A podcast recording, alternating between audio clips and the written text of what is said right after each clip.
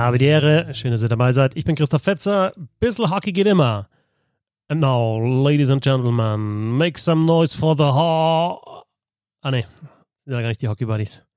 Wollte ich schon die Hockey Buddies ankündigen, aber es sind ja gar nicht die Hockey Buddies, aber der Tom ist mit dabei. Tom, alle Dude, das kann ich schon noch. Servus Tom, alle Dude, das kann ich schon noch machen, ne? Ja, das kannst du schon noch machen. Moin Fetzi. Servus. Also keine Hockey Buddies-Episode, weil wir haben jetzt nicht 3 Stunden Zeit, sondern was Kurzes zu den Eisbären wollen wir machen. Aber Hockey Buddies müssen wir auch mal wieder machen, oder? Auf jeden Fall. Vor Weihnachten? Ja, ich glaube, das ist so ein guter Termin. Vor Weihnachten 2021 nochmal Hockey Buddies. Nee, wir machen was anderes. Wir machen was zu den Eisbären Berlin. Einfach kurz einen kurzen Wechsel. Kurzen Wechsel? Nein, sowas in die Richtung. Oder schnelle Wechsel. Quick Shift. Ich habe immer das jetzt ganze Quick Reaction genannt bei sowas.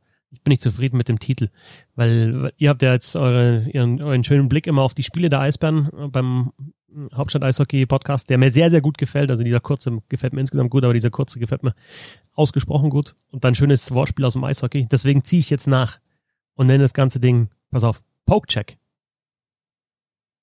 Okay. Okay, vielleicht auch nicht so kreativ, aber ich nenne es einfach so, Poke Check. Einmal kurz so reingestochen, weißt du? Einmal so kurz, ganz kurz mal so reingestochen. Ja, nicht zu tief ins Thema, aber genau, halt so mal kurz drin wühlen. Ja, aber doch erfolgreich, weil Poke Check ist ja auch erfolgreich. Der Puck ist dann weg, also das ist dann trotzdem, es kommt was raus dabei. Es ist jetzt nicht so... Ja. Jetzt erklär's nochmal besser. Erklär's nochmal besser, bitte. Was? Erklär's mir nochmal besser, das Wortspiel. Poke Check? Ja. Nein. Also Pokecheck zu den Eisbären Berlin beziehungsweise zu den Entwicklungen im Kader, denn Tom, heute ist jetzt bekannt geworden, dass die Eisbären noch einen Center verlieren, nachdem Shepard und O'Brien schon weg sind im Vergleich zur vergangenen Saison. Auch Maxim Lapierre, der völlig überraschend für mich, ich glaube auch völlig überraschend für die Eisbären, damit auch für dich, sein Karriereende bekannt gegeben hat und nicht spielen wird in der neuen Saison für die Eisbären Berlin. Ja, also ich meine, die sind ja jetzt auch nicht so schlecht vernetzt, sage ich mal, mit Hauptstadt-Eishockey. Man bekommt ja schon hier und da mal so eine Info gesteckt. Aber das Ding kam jetzt heute tatsächlich wirklich sehr, sehr überraschend. War so nicht absehbar. Es war ein bisschen, ja, war so ein kleines Mysterium, warum Maxim Lapierre während der Vorbereitung plötzlich verletzt ausfiel und dann auch nicht mehr gesehen wurde. Und Verletzung so ein bisschen eine kleine Geheimniskrämerei entstanden ist. Ja, und dann kam halt heute die E-Mail der Eisbären Berlin mit der Pressemitteilung, dass Maxim Lapierre seine Karriere beendet.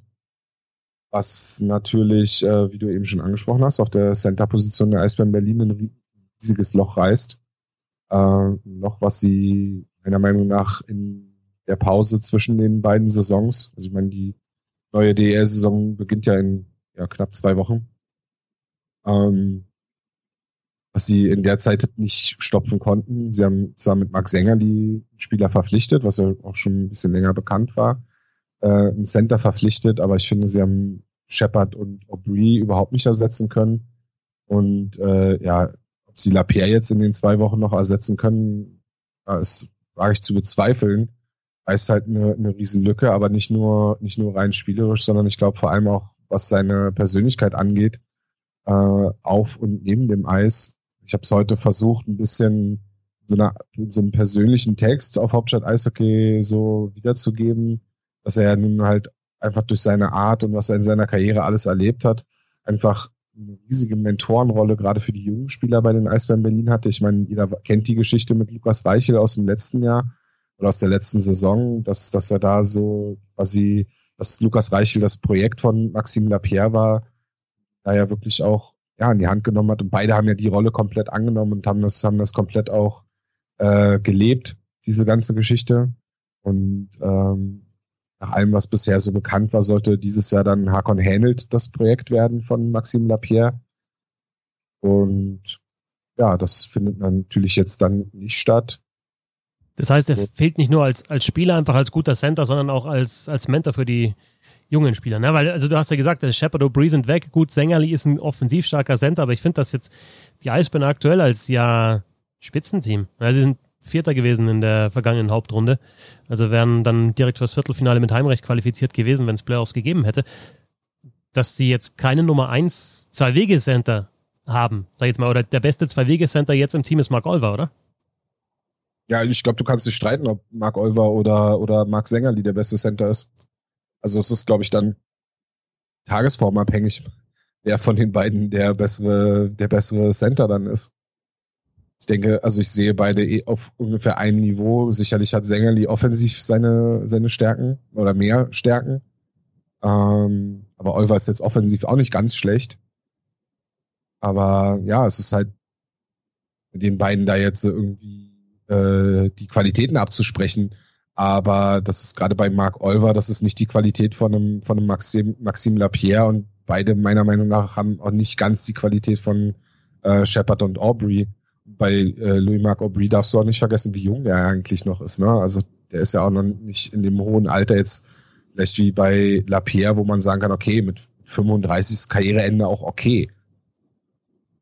Aber wenn er jetzt sagt, das war an der Zeit, meine Karriere zu beenden, ich meine, er hat ja noch einen Vertrag gehabt für die nächste Saison. Also die Eisbären haben ja natürlich mit ihm auch geplant. Was sagt das jetzt insgesamt, wie die Center-Position jetzt ausschaut bei den Eisbären Berlin aus? Was sagt das über die Kaderplanung auch aus?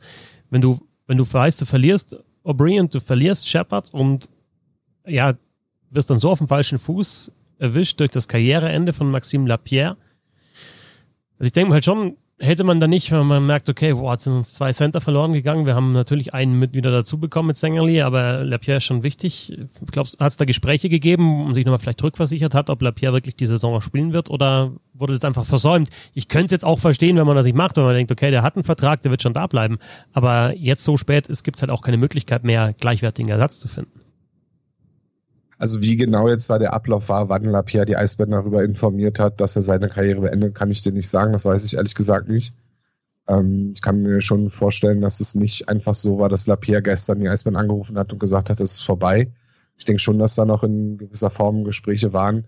So wie ich Maxim Lapierre kennengelernt habe, ist das auch ein Typ, wenn er zu einer Meinung kommt, dass er die dann auch durchsetzen kann und dass er da dann auch dran festhält und das für richtig hält. Ich meine, wir hatten die Chance, ihn länger zu interviewen. Da ging es dann auch um Karrieredauer und wie er das sieht. Und er hat gesagt, dass er sich jedes Jahr im Sommer quasi fragt, ob er sich das nochmal ein Jahr antut.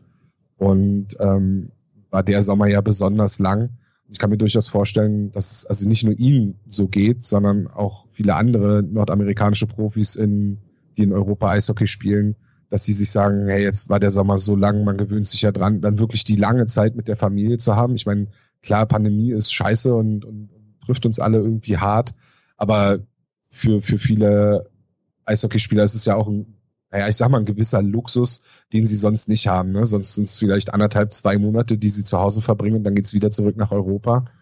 So haben sie jetzt seit März die Zeit bei der Familie gehabt. Vielleicht, also ich weiß nicht, ob Lapierre jetzt schon wieder in Nordamerika war oder ob er noch hier in Berlin war zu Zeiten seiner Verletzung.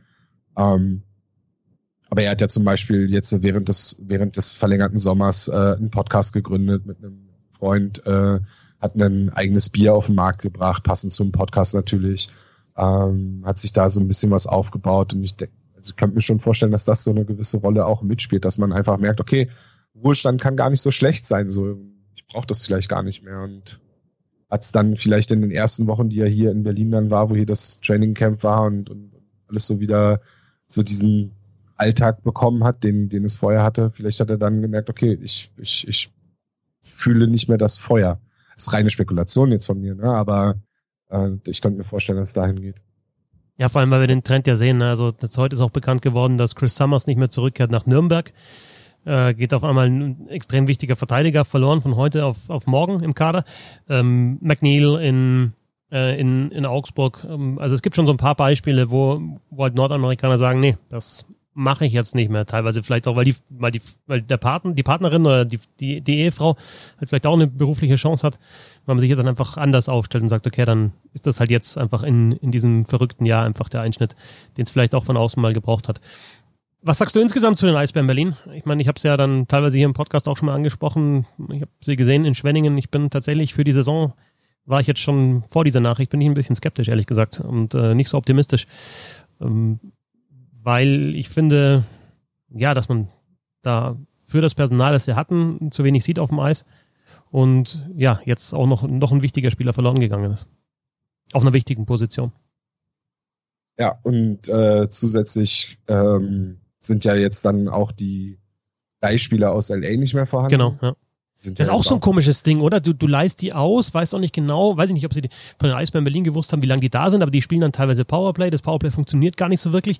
Jetzt hast du im Endeffekt eine Powerplay-Formation, eine erste, die gar nicht eingespielt ist. Beim ersten Pflichtspiel, beim ersten Ligaspiel hast du da gar nichts testen können. Hat es da zum Beispiel Akil Thomas, hat doch Überzahl gespielt, ne? Und dann, der fehlt halt jetzt. Dann hast ihn zwar ausgeliehen und der war da beim Magenta Sportcup, aber jetzt hast du das erste Ligaspiel und hast keine Powerplay-Formation, die so schon mal auf dem Eis stand wahrscheinlich. Ja. Also jetzt, um dem Ganzen die Krone aufzusetzen, wäre dann natürlich nur noch besser, wenn Leon Gawanka auch noch zurück muss. Die Leihe da auch beendet wird. Was ja auch. Der beste Spieler der Eisbären in der Vorbereitung, wenn man ehrlich ist. Also ist jetzt auch gar nicht so unwahrscheinlich, ne? Wenn er AHL spielt, könnte noch ein bisschen länger dauern, aber dass der die ganze Saison da ist, ist auch nicht gesichert. Ja, also ich weiß nicht, wie dann da die Regularien sind und ob sie da vielleicht eine andere Abmachung vielleicht mit den Jets haben oder so. Das kann ich dir nicht sagen. Ansonsten auf deine Frage, was ich die Eisbären gerade aktuell sehe, das ist, glaube ich, aus heutiger Sicht kann man schon sagen, dass es wahrscheinlich eine Übergangssaison wird. Eine Saison, die, wenn alle an ihre absolute Leistungsgrenze kommen, dann werden sie vielleicht schon. Ich meine, sie haben jetzt natürlich das Glück mit den zwei Gruppen, ne? Dass da vielleicht doch was mit in Richtung Playoffs geht. Ansonsten würde ich es jetzt in einer normalen Saison wahrscheinlich irgendwie so um die Pre-Playoff-Plätze sehen. Gar nicht mal so groß in der Spitzengruppe. Und und dann denke ich mal, wenn es dann wieder einen geregelteren Sommer gibt, dann vielleicht auch eine sicherere Kaderplanung. Das, was jetzt in diesem Sommer passiert ist, also man sieht schon, es gab schon so ein paar Verpflichtungen, die vor allem, glaube ich, in der letzten Saison passiert sind noch. Also Espeland und Zengerle, wo man halt so punktuell gesagt hat, okay, wir verstärken hier den Kader. Parker Tuomi, der ja auch eine super Verpflichtung eigentlich ist, der genau auch das adressiert, was den Eisbären vielleicht in einigen Spielen letzte Saison gefehlt hat. Halt so ein Tempospieler, der wirklich eigentlich jeder Scheibe hinterher rennt und immer am Ackern ist. Dann haben sie Nino Kinder zum Beispiel zurückgeholt, einen jungen Spieler, der ja aus dem eigenen Nachwuchs kommt, der in den Jahren Nordamerika gespielt hat, der auch ein großes Talent ist, der sie durchaus eine sehr gute DEL-Karriere haben kann, der aber noch nicht auf dem Niveau natürlich ist, um gleich in der DEL eine absolute Führungsposition einzunehmen. Und dann ist halt das, was wir gleich am Anfang eben hatten, dass jetzt die Center-Position, vor allem jetzt auch durch den Abgang von Lapierre, halt jetzt wirklich das, was in der letzten Saison ihr absolutes Prunkstück war, wo sie Lapierre, Shepard, Aubry und Mark Olver, ich glaube, vielleicht nur München war in der Mitte besser besetzt. Mannheim weiß ich nicht, aber dann hört es schon auf, meiner Meinung nach, dass keine andere Mannschaft war so gut auf Center besetzt. Jetzt haben sie halt, wie wir eben gesagt haben, Olver und Zengerle. Und dann kannst du schon überlegen, wird dann irgendein Flügelspieler wieder auf Center spielen müssen? Gibt man vielleicht irgendeinem jungen Spieler, der aus dem Nachwuchscenter gespielt hat, gibt man ihm die Möglichkeit, auf Center Erfahrung zu sammeln? Wie ist die Aufteilung in Unterzahl und Überzahl? Ich meine, du kannst ja Olver nicht erste Reihe Unterzahl spielen oder erstes Unterzahl spielen lassen und dann auch erstes Powerplay, weil er da auf Center spielen muss. Vertraust du Zengerle, dass er in Unterzahl spielen kann? Musst du ihm vielleicht sogar vertrauen, weil du da niemanden hast? Machst du das, was die Leafs seit Jahren machen und stellst einfach einen Flügel auf Center im Unterzahl? Also das ist auf jeden Fall spannend. Sie haben auf jeden Fall einen Goalie, der ihm ein paar Punkte retten kann. Ja, das auf jeden Fall. Und weil du jetzt Noebels nicht genannt hast, ne? Also Noebels hat ja jetzt nominell schon teilweise Center gespielt, aber ich weiß, dass du ihn halt einfach nicht als Center siehst, beziehungsweise er ja auch kein Natural Centerman einfach ist. Das ist ja Fakt. Das ist es halt. Ich sehe ihn, also er ist kein natürlicher Center und meiner Meinung nach, also wenn ich ihm zusehe, meine ich zu sehen, dass die Instinkte eines Flügelspielers dort zu sehen sind. Er sich dann immer wieder Richtung Flügel fallen lässt und auf der Flügelposition gerade im Vorcheck spielt. Das kann schon funktionieren. Ich glaube, wir hatten mal telefoniert, da hatte ich schon mal drüber gesprochen. Darin Olver und Barry Tallackson haben das in Berlin häufig so gemacht. Olver, der dann eher die Flügelposition eingenommen hat im Vorcheck und Tallackson eher sich in die Mitte zurückfallen lassen hat. Also das kann schon funktionieren mit einem eingespielten Duo oder mit einer eingespielten Reihe. Hat in den beiden Spielen, wo Noebels dann Center spielen musste, halt nicht funktioniert. Aber vielleicht ist das so eine Sache, wo man sagt, okay, man versucht das über die Saison zu entwickeln. Maxim Lapierre beendet seine Karriere. Die Eisbären Berlin stehen mit einem Center weniger da. Vielen Dank an Tom Kanzok für diesen, pass auf, Poke Check. Die Scheibe gehört dir. Gib das nochmal in die Marktforschung. Wieso? Was? Ich höre schon Flo, wie er mir im Ohr sitzt mit der Poke Check. Ist das sein Ernst? Ist mir doch egal. Was weiß ich? Ihr findet Tom auf Twitter unter @speedbulette und natürlich auch über die Eisbären-Nerds, also hauptstadt-eishockey.com. Dort gibt es alles zu den Eisbären Berlin, entweder in Textform oder im Podcast. Was sagt dann der Flo zum Namen von eurem neuen Format, wenn er dann Pokecheck auch nicht gut findet? Kurze Wechsel fand das super. Ja, ist auch gut. Ist wirklich gut. Also der Name und auch das Format. Also die kurzen Wechsel immer nach jedem Eisbärenspiel. Mal schauen, wie lange ihr euch das antut. Ja, aber vielleicht überraschen uns die Eisbären ja auch positiv. Aber nochmal, das ist ein Top-Team in der Liga. Und ob das jetzt wirklich so vom Kader her ein Top 4, Top 5 Team ist, ich bezweifle es momentan, ehrlich gesagt. Tom, vielen Dank dir. Ich danke dir, Fetzi. Und noch einen schönen Abend. Danke fürs Zuhören. Und ja, uns beide hört ihr auch bald wieder vor Weihnachten 2021 bei den Hockey Buddies. Servus.